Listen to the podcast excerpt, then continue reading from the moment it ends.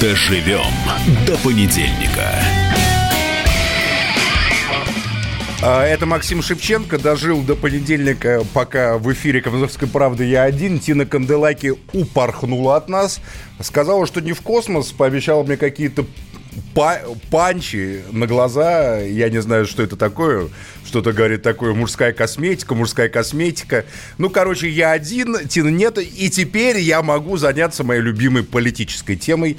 А это оппозиция. В субботу в Москве прошел очень большой по нынешние времена митинг оппозиции на проспекте Сахарова, э, который организовывали те э, депутаты, кандидаты в депутаты, которые депутатами не стали, были не допущены по причине того, что у них подписи неправильные, которые за них сдавали, что-то еще не то. А это, как правило, люди из одной команды, из тех, кого можно называть либерально-демократической оппозицией. Заявителем митинга была либертарианская партия, и у нас сейчас на связи Михаил Светов, э, лидер либертарианской партии, организатор митинга за допуск независимых кандидатов. Михаил, доброе утро. Да, доброе утро, здрасте. А, ну, во-первых, сколько реально было на митинге в субботу в Москве? Вот МВД заявило 22 тысячи, а, из окружения а... Алексея Навального называли цифру 30-40, а вам, как организатору митинга, кажется, сколько а... было народу? Белый счетчик предоставил цифру 22,5 тысячи. Я доверяю этим данным, я думаю, это корректно число. Это достаточно большое количество участников митинга, были самые разные люди. Скажите, пожалуйста, вот э, Сергей Митрохин, э, там, ну, он лично не жаловался, но в социальных сетях писали, что вот Митрохину не дали выступить, да? Всем, мол, дали, а Митрохину выступить не дали. А, но это не совсем корректно, просто а, Сергей не вышел на связь вовремя и появился только в момент проведения митинга, когда список выступающих уже был утвержден. Мне очень жаль, что сложилась э, такая ситуация, но она сложилась по техническим абсолютно причинам. С нами э, общались все штабы на протяжении вот недели, что мы готовили митинг, и мы всегда, у нас есть правило, что мы всегда утверждаем список выступающих накануне митинга, чтобы э, не складывалось никаких некрасивых ситуаций у сцены, потому что всегда появляются люди, которые хотят выступить, а часто технически это невозможно, потому что митинг ограничен по времени, и в этот раз мы закончили его за 8 минут до, э, э, до конца заявленного в заявке э, в согласовании времени. А это значит, что можно людей подставить под дубинки, мы это делать не хотели. Плюс к этому жаловались там, допустим, движение «Ватан», что их не пустили с их флагами. Какая вообще система прохода на митингов вот людей, которые хотят туда прийти со, со своими флагами или лозунгами? Вы как, а, как-то регистрируете флаги и лозунги заранее, да? Нет, нет, абсолютно нет. Наоборот, э, наши митинги отличаются тем, что мы пропускаем все, всю символику, кроме запрещенной законодательством Российской Федерации. Поэтому, если какие-то эксцессы были, то, во-первых, мне о них неизвестно, и у нас никакого запрета нет. Мы пропускаем левые флаги, мы пропускаем правые флаги, либеральные, абсолютно все.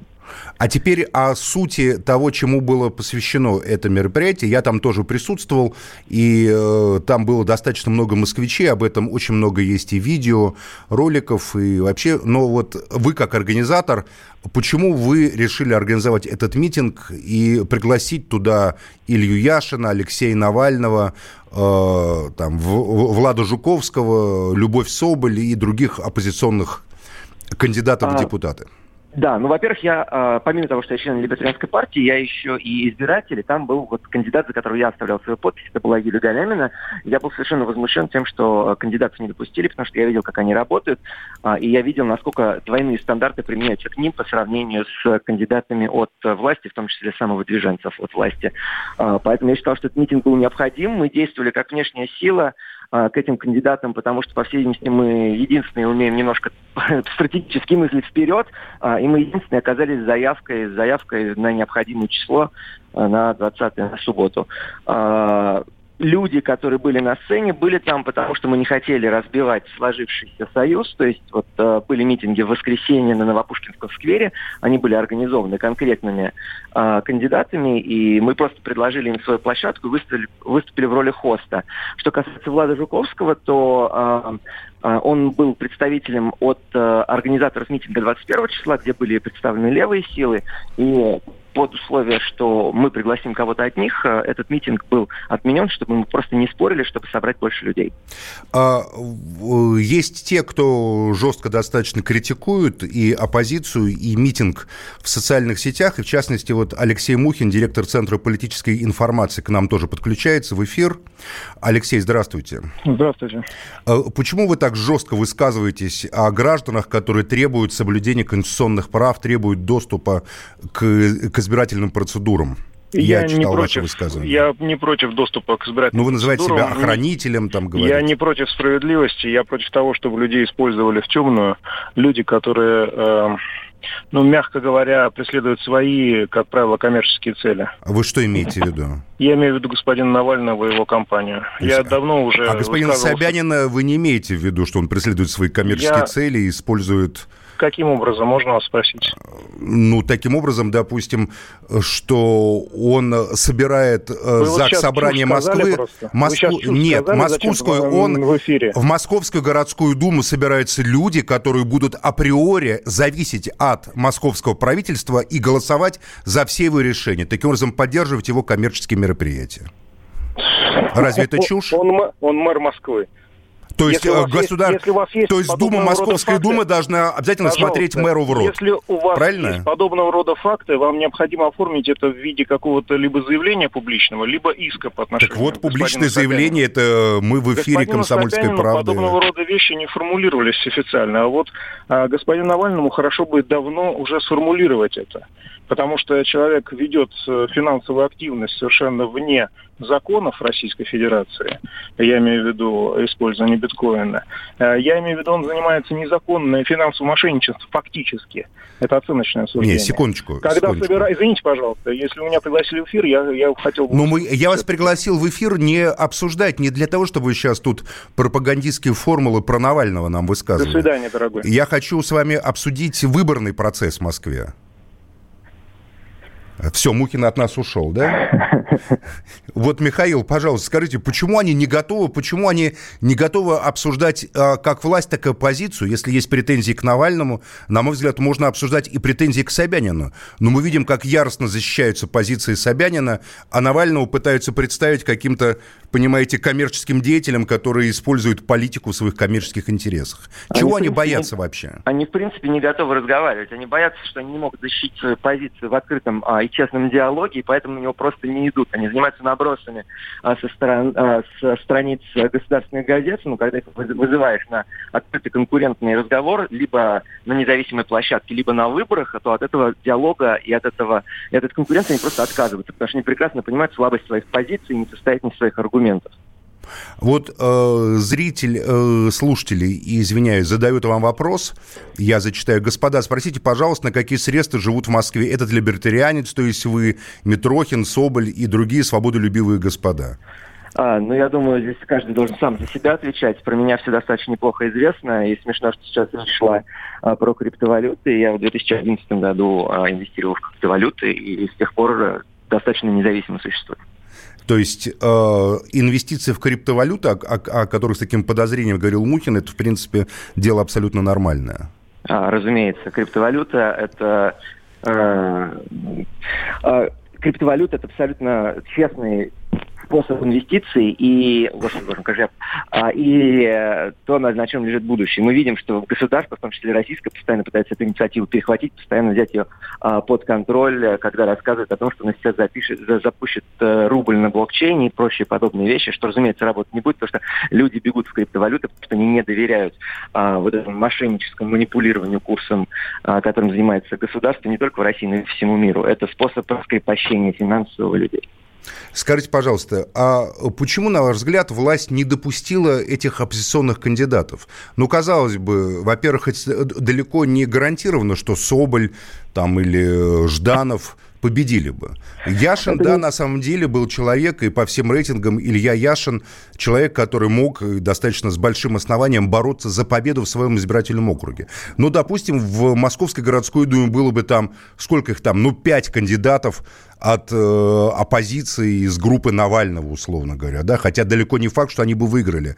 Но просто власть предпочла скандал, публичный огромный скандал, нормальному, пусть достаточно жесткому, но все-таки конституционному избирательному процессу. Почему власть выбрала скандал, а не избирательный процесс? А, потому что власть, еще раз повторю, не готова к конкурентной борьбе даже с кандидатами, а, с независимыми кандидатами. Они не готовы выступать с ними на одной площадке и боится их таким образом легитимизировать. Потому что мы прекрасно помним, что когда Навальный выступил на выборах мэра в Москве в 2013 кажется, году, он набрал достаточно высокий процент, и сейчас уже невозможно говорить, что Навальный не представляет э, москвичей, да, потому что очевидно, что он представляет огромное количество москвичей, это человек, с которым нужно считаться, но власть не считаться не хочет. Сейчас власть м, хочет избежать повторения этого сценария, легитимизации новых политиков по, по, по, с помощью выборов, потому что когда эти политики, даже если они не победят, хотя я уверен, что они бы победили, а, они бы все равно были легитимизированы огромным количеством Ну, по голосов. крайней мере, поборолись бы за победу, я там, Конечно. не знаю, победили да. бы нет, но, но точно боролись бы за победу. Если люди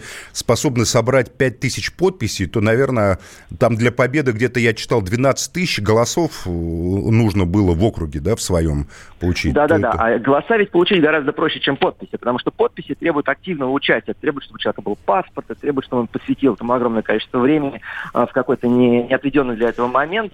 А... Кратко, Михаил, кратко ответьте на вопрос. Скажите, ультиматум, который предъявили в субботу, если вы нас не допустите, будем митинговать около мэрии, он будет да. иметь действие, на ваш взгляд? А, ну, зависит, сколько людей выйдет к мэрии вот в следующую субботу. Я считаю, что власть, в принципе, слышит и понимает только улицу, и на улицу нужно уходить обязательно. Спасибо. Михаил Светов был с нами. Оставайтесь на «Комсомольской правде». Максим Шевченко здесь в эфире.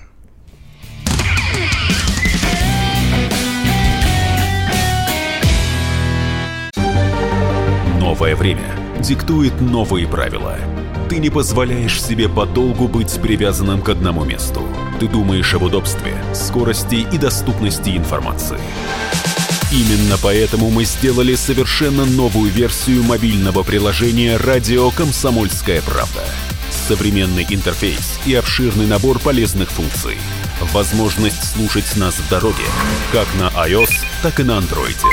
В режиме онлайн и подкасты. «Комсомольская правда». Всегда рядом. Радио жизни. Радио для тебя.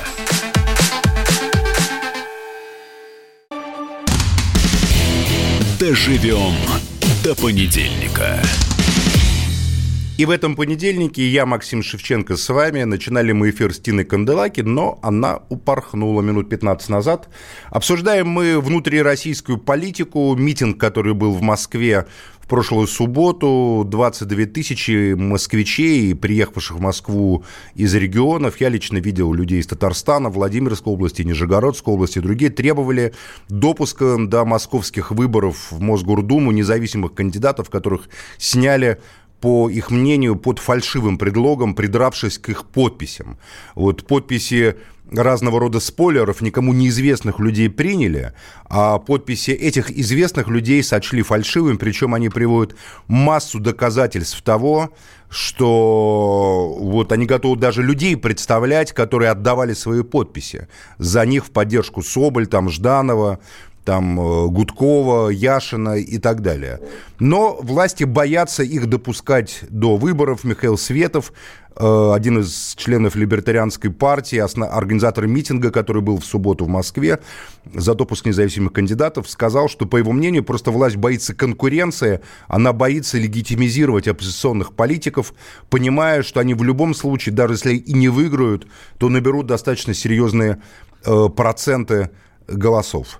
А, я сейчас скажу номер прямого эфира. У нас остается немного времени. Дозвонитесь, очень хочется с вами поговорить. Мне. 8 800 8 800 2 нуля, то есть еще раз, 8 800, потом 200, 200 это 200, 9702. 8 800 200 Э, потом 9702. Когда я говорю 200, я имею в виду 200. Итак, 8 800 200 9702. 8 800 200 9702. Звоните, поговорим в прямом эфире. У нас немного осталось времени, тем ценнее будут э, ваши звонки. Вот давайте пока я поговорю с чатом. Добрый день, прокомментируйте, пожалуйста, цены на бензин в Казахстане 27-29 рублей 95 а у нас 45 Э, спасибо. Ну да, я тоже видел этот ролик, я сам это не видел своими глазами, но доверяю этому ролику в Ютубе, который стал уже вирусным. На самом деле это связано с тем, что в Казахстане народу живет мало, цены дешевые, потому что государство регулирует ценообразование на бензин. А в России это монополия, и вообще в России как формули... формируется цена на бензин, мне совершенно непонятно. Мне кажется иногда, что те компании, которые э, обслуживают производство бензина, его продажу, просто-напросто ставить себе задачу выкачать из наших карманов как можно больше денег. Я понимаю, что цена формируется из, э, значит, производства, доставки там и так далее, и, и исходной цены сырья, но в России все это ориентировано не на людей, а на доходы, которые положат себе в кармане какие-то богатеи. До тех пор, пока в России не будет социального государства, и государство не будет регламентировать продажу таких жизненно важных вещей, как бензин, в интересах людей, не будет защищать интересы граждан, а будет стоять на э, позициях защитников крупных корпораций, до тех пор у нас будет это безумие и абсурд. Когда в стране, которая добывает нефть, цена на бензин, на продукт нефтепереработки такая высокая, которая не по карману или которая бьет по карману значительного числа наших граждан. Есть у нас звонки, пожалуйста. Василий, здравствуйте. Здравствуйте, Максим Леонардович. Здравствуйте. Кстати, Вы откуда? Э, из Владимира. Очень приятно. Да. Вы вспомните, как вас не пустили на губернаторские выборы. Ну, я прекрасно это помню. Ну, политическая да, борьба, да посмотрите, что сейчас творится. А как вас не пустили в мэры Коврова, изменив законодательство? Э, ну, в мэры Коврова я и, и не рвался, будем откровенны. Ну, был, нет, я, была история такая, что вас э, э, как бы прогнозировали в качестве кандидата и поменяли законодательство местное. Давайте чтобы... сейчас не про меня, а про суть вопроса. Какой у вас вопрос? А, вот то, что вы просили по поводу всех этих выборов в Мосгордуму, э, свое мнение высказать. Вот, э, конечно, э, партия власти, она себя дискредитировала, то, что ни один кандидат не пошел под ее знаменами на выборы, а альтернативных кандидатов они просто зарезали. Ну, это, конечно, позорище, и позорище это будет твориться по всей России, кажется. А почему это происходит, время. на ваш взгляд? Они себя дискредитировали, потому что они сидят Боятся, не как да? представители народа. Они решают свои проблемы, они работают на Э, высшую под свою партийную иерархию, э, своих руководителей, а не представляют интересы народа. Ну что такое? Э, предложили увеличить штрафы, например, в Владимирской области за парковку на газоне. Вместо того, чтобы строить парковки... Я голосовал они... против этого закона, скажу вам, скажу Спасибо, сразу. Я потому что моя позиция, когда это обсуждалось в ЗАГС собрании, была следующая. Прежде чем штрафовать людей за парковку на газоне, вы должны оборудовать такие парковочные места, в том числе во дворах или у присутственных зданий, которые позволяли бы людям людям не нарушать закон, правда? Совершенно верно. Вот, да. то есть сначала вы даете парковочные места, платные, бесплатные, это уже другой вопрос. А потом уже э, выделяете газон как особую территорию, на которую нельзя, в случае, если ты приехал на суд или, допустим, в Следственный комитет или в какое-то присутственное место, где, как правило, негде поставить машину. Больницу. Просто негде. Больницу, Больницу. да. И вот они хотят собирать деньги. Я решительно выступил против этого законопроекта. Но «Единая Россия», обладающая большинством, хотя я видел по глазам моих коллег, что многие тоже не понимали, э, как бы зачем людей штрафовать, ну, им сказали, они поэтому проголосовали «за». Да, и еще э, момент, э, когда у нас сейчас в Владимирской области творится полнейшее, вот э, что касается города Владимира, э, идет э, такое перетягивание каната, то есть местные административные власти делают все, чтобы нынешний избранный народом губернатор не добился абсолютно ничего, не смог вообще Саботаж ничего сделать. идет, да. Ну, э, я хочу напомнить, что как раз никто не выбирал. Это не мнение народа. И это позор, это противно. Спасибо, спасибо Василий, спасибо вам большое. Был звонок из Владимира. Наш студийный номер 8 800 200 9702. 8 800 200 9702. Пожалуйста, звоните. А, у нас есть еще звонок. А, Вадим. Здравствуйте, Вадим. Да, доброе утро, Максим Леонардович. Здравствуйте, вы откуда звоните? Едино... Да, я из Подмосковья живу. Очень приятно. А, и а где в Подмосковье, все, в каком месте? Я за Домодедово, там в деревеньке живу, угу. в СНТ, вот, в общем, такой полукрестьянин. Так. А, смотрите, вот я полностью на вашей стороне, что, мы, что государство гниет, я очень критически к нему отношусь. Но мы что хотим? И вы призываете к бунту, к топору, к 17-му, к 91-му. Ну, я не призываю вот к топору публика, и к бунту. Нет, это, вот эта публика, она в 90-х Под статью-то не подводите.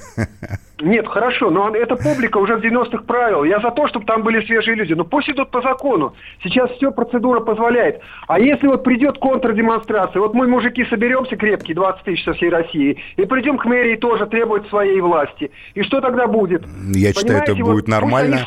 Нет, ну Нет, подождите, ну, секундочку. Пусть ну почему трудно... Но как власти. судиться? Вот я, допустим, судился тоже, понимаете? Невозможно. Суд всегда будет на стороне, как говорится, пусть тех, кто принимает партию, решения о недопуске допуске. Максим Леонардович, пусть крепкую партию организует. И партия у них все. есть, и э, вот, они ну, организуют. Ну давайте как-то законным процессом. А и... эти бунты, знаете, они уже были, и мы... Понятно. Ваше мнение, ваше Спасибо. мнение понятно. Согласен с вами. Я тоже с чем соглашусь, что на самом деле э, полная деструкция, она не будет иметь никаких все равно положительных и позитивных последствий. 8 800 2 потом 009702, наш студийный номер. Пожалуйста, звоните. Еще звонок у нас. Сергей. Сергей, здравствуйте. Откуда вы? Сергей, город Волгоград. Здравствуйте. Здравствуйте. Максим Леонардович, да. Э, вот, несмотря на ну, такое жесткое противостояние с оппозицией, скажите, как вы думаете, почему оппозиция не выдвигает э, никакую идеологическую модель? которая ну, явилась, почему? допустим, Выдвигает демократический, демократическая либеральная модель свободного общества, про гражданские права. Я сам... Но э... она должна в каких-то тезисах быть сформулирована. Ну, что вы имеете в виду? Вы наберите в Яндексе или в Гугле там программа российской либеральной оппозиции. Вы наверняка увидите там немало статей и документов. Как это должно быть сформулировано? Вот теперь в интернете ну, это... же все можно найти должно быть сформулировано кратко и жестко, так как формулировали большевики в 17 году. ну, ну, во-первых, это не большевики, либералы это не большевики, потом они не хотят фабрики рабочим, хотя у них там разные совершенно силы. Кто-то более социал-демократически выступает за э, там широкая там контроль рабочих коллективов, которого в России нет и быть не может при нынешнем зверином капитализме. Кто-то вообще выступает за укрепление крупного бизнеса, олигархии и крупного капитала. Но не это сейчас главное. На мой взгляд, все они выступают за соблюдение гражданских прав и пытаются заставить систему соблюдать права, права избирателей, в том числе права тех, кто не нравится системе. Система же сейчас встала в какую позицию? Она просто не допускает до конкурентной избирательной процедуры, до выборов тех, кто, на взгляд этой системы, может выиграть, при этом не заключив, не заключив предварительно какое-то соглашение тайное с этой системой. Я тоже выступаю за открытый демократический процесс. Я с завистью смотрю на Украину, которую мы начали сегодняшний трехчасовой эфир с Тинатин Гивиевной, а, на Украину, где можно создать партию, блок незадолго до выборов, зарегистрировать его и э, избраться в парламент страны, изменить, повлиять на политику. Я хотел бы, чтобы в моей стране тоже была э, политическая возможность влиять на политику не только на масштабах страны, но и в каждом городе, в каждом регионе. Я хотел бы, чтобы мы, граждане Российской Федерации, были хозяевами своей страны, сами понимали, как формируется бюджет нашего города, нашего региона и бюджет нашей страны, чтобы все это делалось в интересах народа. Это был Максим Шевченко. Вы слушали «Доживем до понедельника» и доживем с вами до следующего понедельника. Будьте здоровы. Встретимся в следующий понедельник. Главное – дожить.